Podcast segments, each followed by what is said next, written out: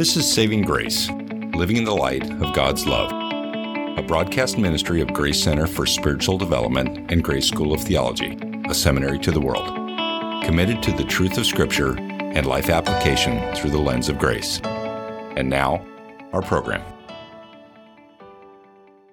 Hello, I'm Carmen Pate. I'm your host for today's program. Author and theologian Frederick Buechner wrote, Listen to your life. See it for the fathomless mystery that it is. In the boredom and the pain of it, no less than in the excitement and gladness. Touch, taste, smell your way to the holy and hidden heart of it. Because in the last analysis, all moments are key moments, and life itself is grace.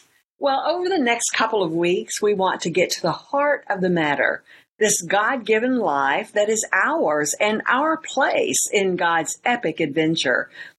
The story found in the Bible reads like a fairy tale, with the major difference being it is true. Well, today we want to start with the quest for significance that each of us must discover. And here to help us is our guest, Tracy Marshall. Tracy is a board member of the is a member, excuse me, of the Board of Trustees for Grace School of Theology and serves as co-director of the Women's Institute at the Grace Center for Spiritual Development. In addition, she is the executive director and president of the Board for Transparency USA, whose mission is to provide clear, accurate, easy to understand information about the money in state politics. Tracy received both her bachelor and law degrees from Duke University. She practiced employment law in Dallas, Texas, before moving with her family to Midland, Texas in 2002. She and her husband are founding members of the grammar school at Midland Classical Academy, where she served for many years in various roles, including as chairman of the executive committee. She's the author of the Bible study Security and Significance, which we are referencing today. Welcome, Tracy, to Saving Grace. Hi, Carmen. I'm so glad to be here. Thanks for having me. Well, I've looked forward to this. You know, we're talking today about our desire for significance in God's story. And you know, Tracy, as I read your bio, I couldn't help but wonder if you, like myself, spent years searching for significance. So I'd love to hear uh, your pursuit and what you have discovered. Sure, Carmen. Um, I think it's safe to say that as a younger woman, I was very ambitious. If you asked me, even from the time I was a little girl, I told you I wanted to be a lawyer. And um, I pursued top colleges, top law schools, um, had this grand ambition in my mind of being this um, hotshot attorney, if you will, and making lots of money and not being dependent on anyone for money and kind of pursuing the typical worldly things, uh, position and power and money and, and all that. And um, the irony is, Carmen, now that I'm older, I'd say I'm probably just as ambitious, maybe even more ambitious than ever. But um, I've learned how to channel that to something that's not fleeting and meaningless, like power in this world or money that can fly away, that comes and goes. But um, I think I'm ambitious for a life that matters, that's um, significant. And our dear Lord offers that to us and, and a way to have a life that matters and is impactful, not just now, but but on into eternity. So that's kind of oh, how my journey's gone. Well, it's beautiful, and you know, it's it's one that is also also brings such peace uh, and freedom, right, to live out that desire, uh, which money can't buy, power and fame can't buy, doesn't give you those things that we have in Christ. And uh, I know from what I know about you, uh, certainly God has um, has shown you the blessing of trusting mm-hmm. Him, following Him, serving Him, just as I have. It's a beautiful thing. Well, we know, uh, Tracy, from scriptures that the disciple disciples certainly desired significance. Uh, we see evidences throughout the Gospels, most importantly, uh, where the mother of James and John approached Jesus to request places of honor in his kingdom for her two sons. I always feel embarrassed for her when I read that. uh, you know, it's like, oh Can you believe it? Oh my goodness. Uh, but you know, there are lessons that we can learn from that story that we find in Matthew 20 uh, about our own search for significance. Share with us what you've learned from from that passage that others as well could learn. Sure, Carmen. Um, like you said, that's from Matthew 20. It's absolutely one of my favorite passages of Scripture, and it's it's one of the reasons I love Scripture because um, it's just so raw and real, and you see that um, they they weren't trying to um, shade or hide their foibles or their most embarrassing moments. They just it's all there. Um, but for the reader, for the listeners who might not be familiar with it off the top of their head, so apparently from this passage, Jesus is there with his 12 disciples. And there's these two brothers among the disciples, James and John. Jesus has nicknamed them sons of thunder. And um, their mother shows up and she falls down on her knees in front of Jesus. Clearly, she wants something. And Jesus says, Well, what do you wish? What do you want? And she says, please allow, please grant that my sons will be your, basically your top lieutenants in, in heaven or in your kingdom, that one can sit on your right hand and the other can sit on your left in your kingdom. And she's probably thinking still that Jesus is going to establish an earthly kingdom at that time. And, yeah. um, uh, but what I love, what I absolutely love is Jesus. I mean, first of all, that's kind of embarrassing. And a little later in the, uh, passage, it says that the other 10 disciples were greatly distressed. I mean, how embarrassing, right? Like, not just that you're asking for position, but that your mama, like these, these grown men had their mama show up and ask on their behalf, like, hey, can my boys be your number one and number and um, so I think that the rest of them were probably mad. First of all, hey, how come you want to be one and two? And then what makes you the best? And then secondly, I can imagine that it took a very long time to live down that it was mama that asked. Anyway. Oh, for sure. the cool thing then, though, is that Jesus doesn't say, he doesn't rebuke her and say, oh, no, no, no, no. You shouldn't care about that. You shouldn't care about who's first or who gets to sit on my right and left. In fact, he tells them how to get there. He actually says, he doesn't say you shouldn't ask that. He says how to do it. It's just that the how is not what anyone would expect. Of it's a life of service. It's a life of putting yourself last now and serving others. It's like he's looking for people to, to reign with him in his coming kingdom who know how to sacrificially serve and not be selfish jerks, if you will, on this world.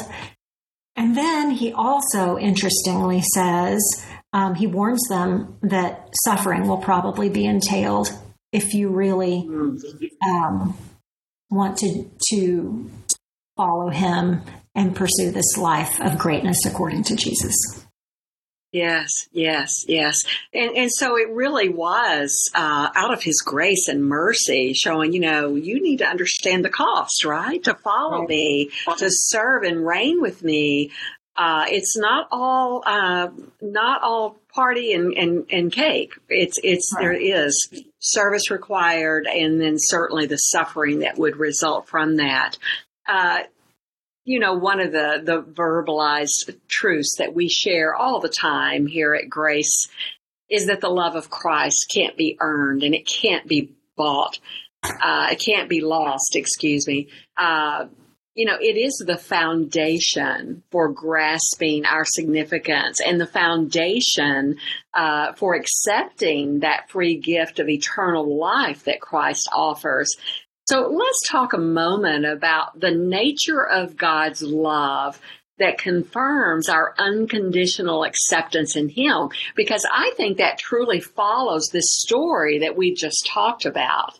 Uh, it's not about having a, a place of honor in the kingdom. it's about knowing that you are loved by the King unconditionally. It's just such a beautiful, beautiful love.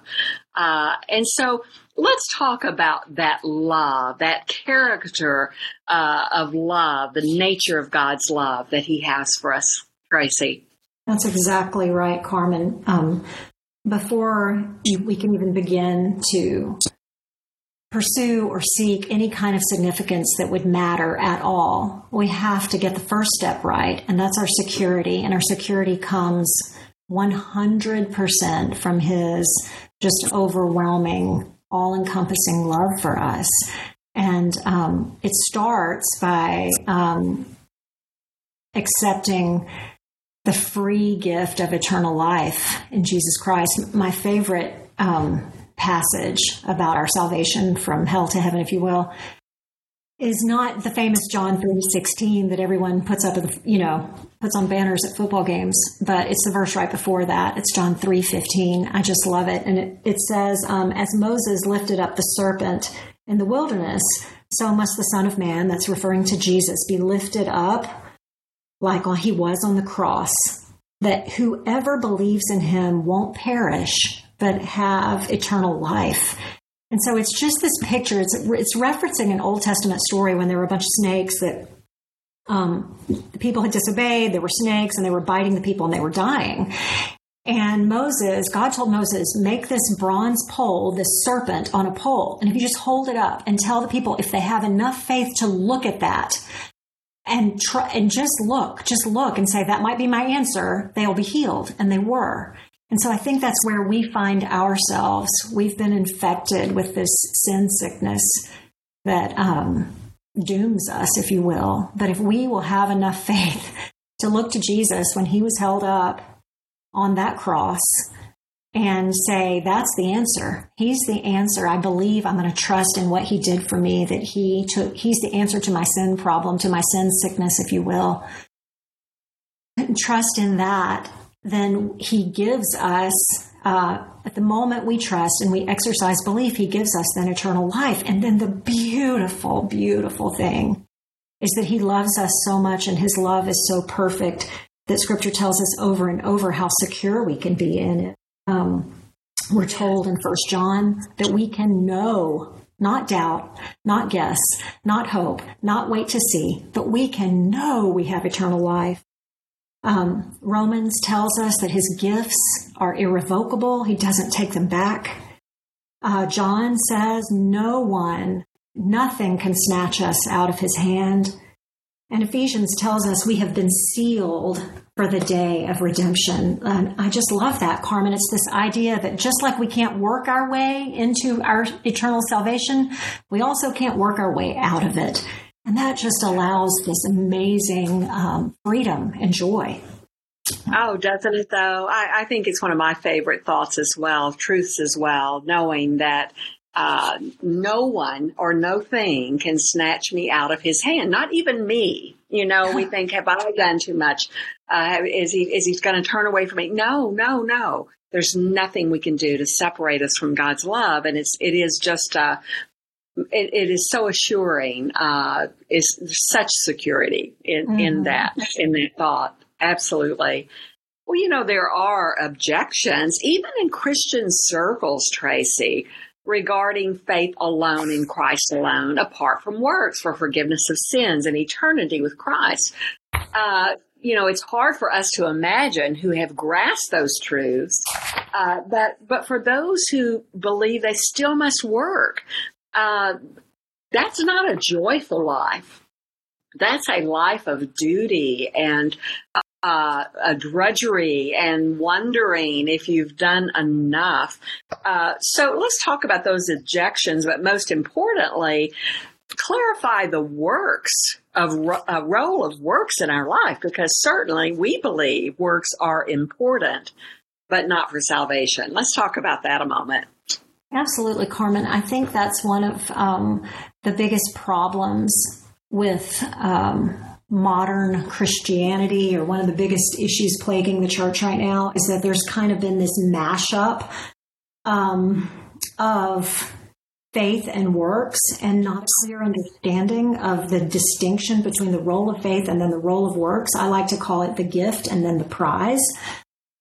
Or there's different ways to think about it, relationship with God and then our fellowship, but, but we have to get this um, distinction. And the, the, the first way I think that it gets mixed up is kind of front loading the importance of works or, or mixing up the role of works on the front end, and the second is mixing it up on the back end. And by the front yes. end, uh, I think people believe that it has to be to be saved, to go to heaven. It's belief plus works. Now, some what that works is varies according to different uh, people you'll hear, but it's they'll say it's belief plus baptism, belief plus some certain thing you have to say, belief plus walking an aisle, belief plus forsaking some sin first before you can believe, before Jesus will accept you. It's all these kind of front loaded things instead of just saying, no, the way I go to heaven is faith alone. It's looking to Jesus and his work, trusting his work on the cross. The second way I think that it gets mixed up is this back end where um, it's belief plus proof. And what I mean by that, and that's that's the second mistake, this mistake of belief plus proof, and it's that well, if you really believed, or if you truly believed, and I don't even know what people mean by that. Like, did you did you grit your teeth? Did you grunt when you believed? Did you did you think I think did you think it hard? I don't know what they mean by that. But they say if you really believed, if you got it right, then your life is going to automatically produce all this fruit. Now, I do think that the Holy Spirit will change us. But I think that that's an internal thing and not an, necessarily um, something we can observe, especially not in others. And the problem with this belief plus proof thing is how much proof? What's what's what's it look like? Can some what's of enough? it be rotten? What's enough? Can some of it be rotten? What if I run away like the prodigal son? What if I uh, and and so you never have that security in him. So I, th- I think it's um, the a really easy passage to look at um, is a classic passage. It's Ephesians two eight and nine. And it says, For by grace you've been saved through faith. That's not of yourself. It's the gift of God and not of works, lest anyone should boast. So there's that free gift. God offers us this free gift that we obtain through our belief and our faith not of works. But then the very next passage goes on and it says, okay, that's how you, when you're, that's the gift. Now you're eternally secure. Now what do you do? What are the role of works? And he says, for we are his workmanship created in Christ Jesus for good works that God prepared before him that we should walk in them. So we should do these things. But I think once we get the distinction between faith and works, then we're set up to, um, we're secure and then we can go do attempt. Uh, we don't have to worry. We can attempt great things for Christ. I like to say yes. um, analogy is like the that harness that comes down on the roller coaster that keeps you, mm-hmm. you know, that kind of locks in and uh, yes, can't move. It's your it is a one heck of a seatbelt. You are secure in that thing, and now you're ready for this wild ride of life. So yes, yes, yes. I love that. I love that. Well, you know, when we accepted the free gift of eternity with Christ, uh, we can now focus on our eternal home, begin living now in preparation for that home. There's, there's so much to do here before we go home. Uh, I think it would be good to remind our listeners uh, where we are headed. Uh, when we think of heaven, there are things that are not going to be there that are good. There are things that are going to be there that are good. We don't know it all, but Scripture does give us a glimpse uh, to get us excited, doesn't it? That's right. Um, it's incentive, right? And and it's um, the hope of heaven gives us strength to endure some of the wild and hard times here. And mm-hmm. um, I think Carmen, that this is one of the biggest lies or the biggest tricks that um, Satan, if you will, and and our just our world system also has played on people is that to per, it's portrayed heaven as this. Um, we're all going to be floating on clouds with a harp. I mean, honestly, that sounds awful. Um, or we're going to be in some miserable choir singing bad songs around the clock. I mean, uh, and that's just Scripture doesn't tell us everything, I think, because we can't handle it yet. But the glimpses we do get of heaven are so good and so exciting, and they are. Um, you you said something a minute ago. What heaven is not. If I had to say um, just in one word what it's not, it is not dull. It is anything but dull, and um, I think it's the uh, beauty and glory and perfectness, and the activity is should. Uh, inspire us every single day. Um, here are a few other things that Scripture tells us are not in heaven. Um, we see no more death, no more mourning, no more weeping, crying, no more pain. Hallelujah. No more curse.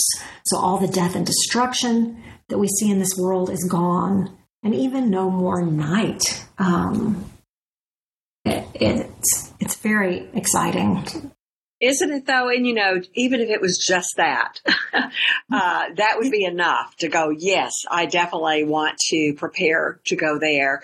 Uh, but knowing we will also be with Jesus, uh, I, I, that is the ultimate. I, I, you know, to see him face to face, to see that love in person, uh, mm-hmm. is going to just be a beautiful, beautiful thing.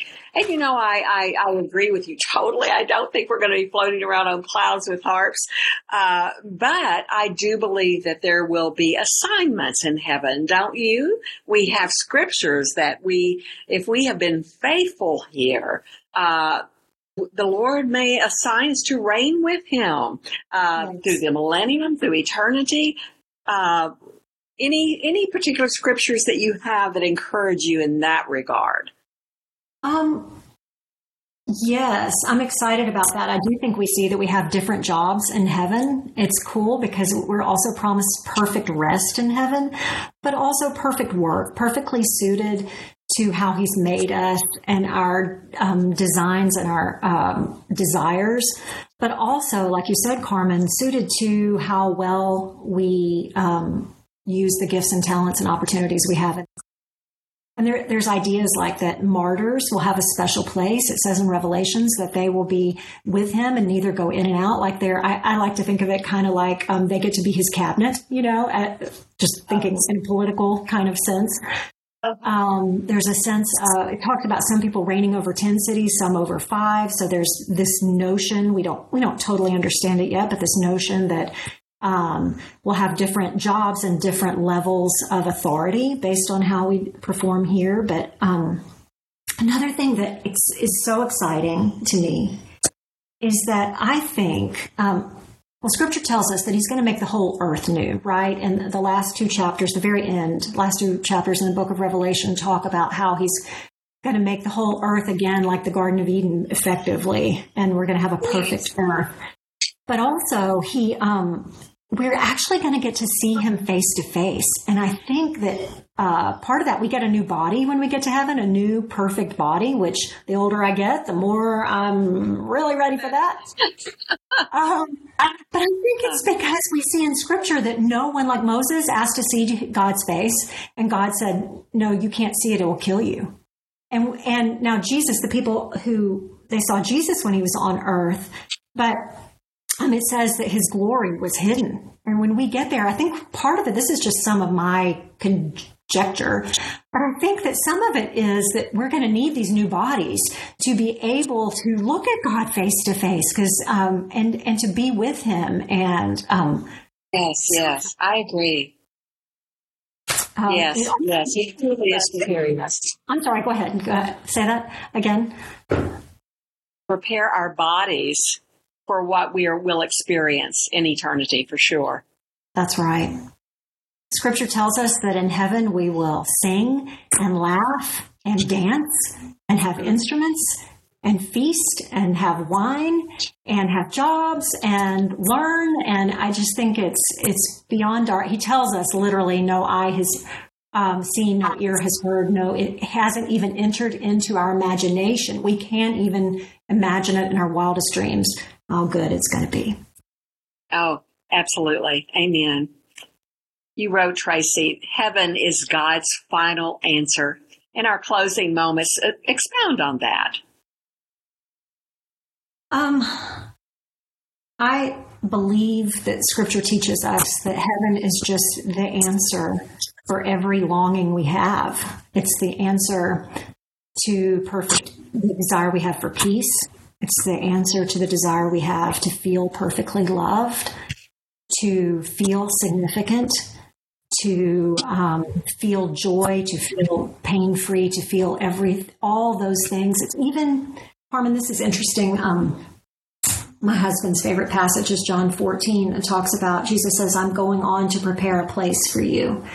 Um, talks about a dwelling place. I think that even that speaks to something that we're longing for. We see this entire industry here, you know, Fixer Upper and HGTV, and there's all this because it speaks to something in us where we want this perfect home.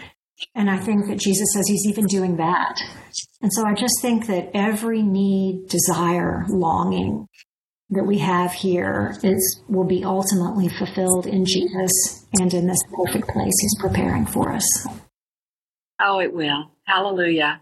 I love that personal touch as well. He says, mm-hmm. I go to a place, to a place for you. Uh, uh, yeah. Oh, I love it. Wow. Well, thank you. Thank you, Tracy Marshall, for sharing your heart, your insights uh, today. This was beautiful. We want to have you back next week to talk about building a life that matters for eternity.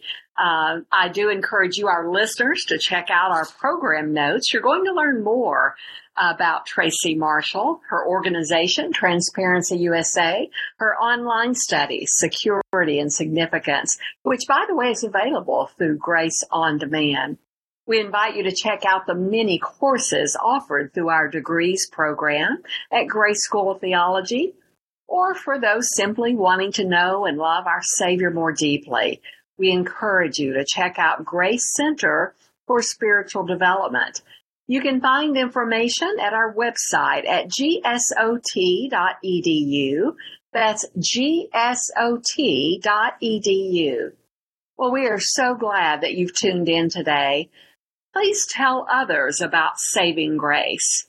And we hope that you'll always remember that the love of Christ, it could never be earned, but also it can never be lost. Thanks for joining us today. Join us again next week. Have a great one. You've been listening to Saving Grace. For more information about Grace Center for Spiritual Development or this program, visit our website at gsot.edu slash center or download the Grace app through your smartphone. Views expressed on this program may not always be the views of Grace School of Theology or its leadership.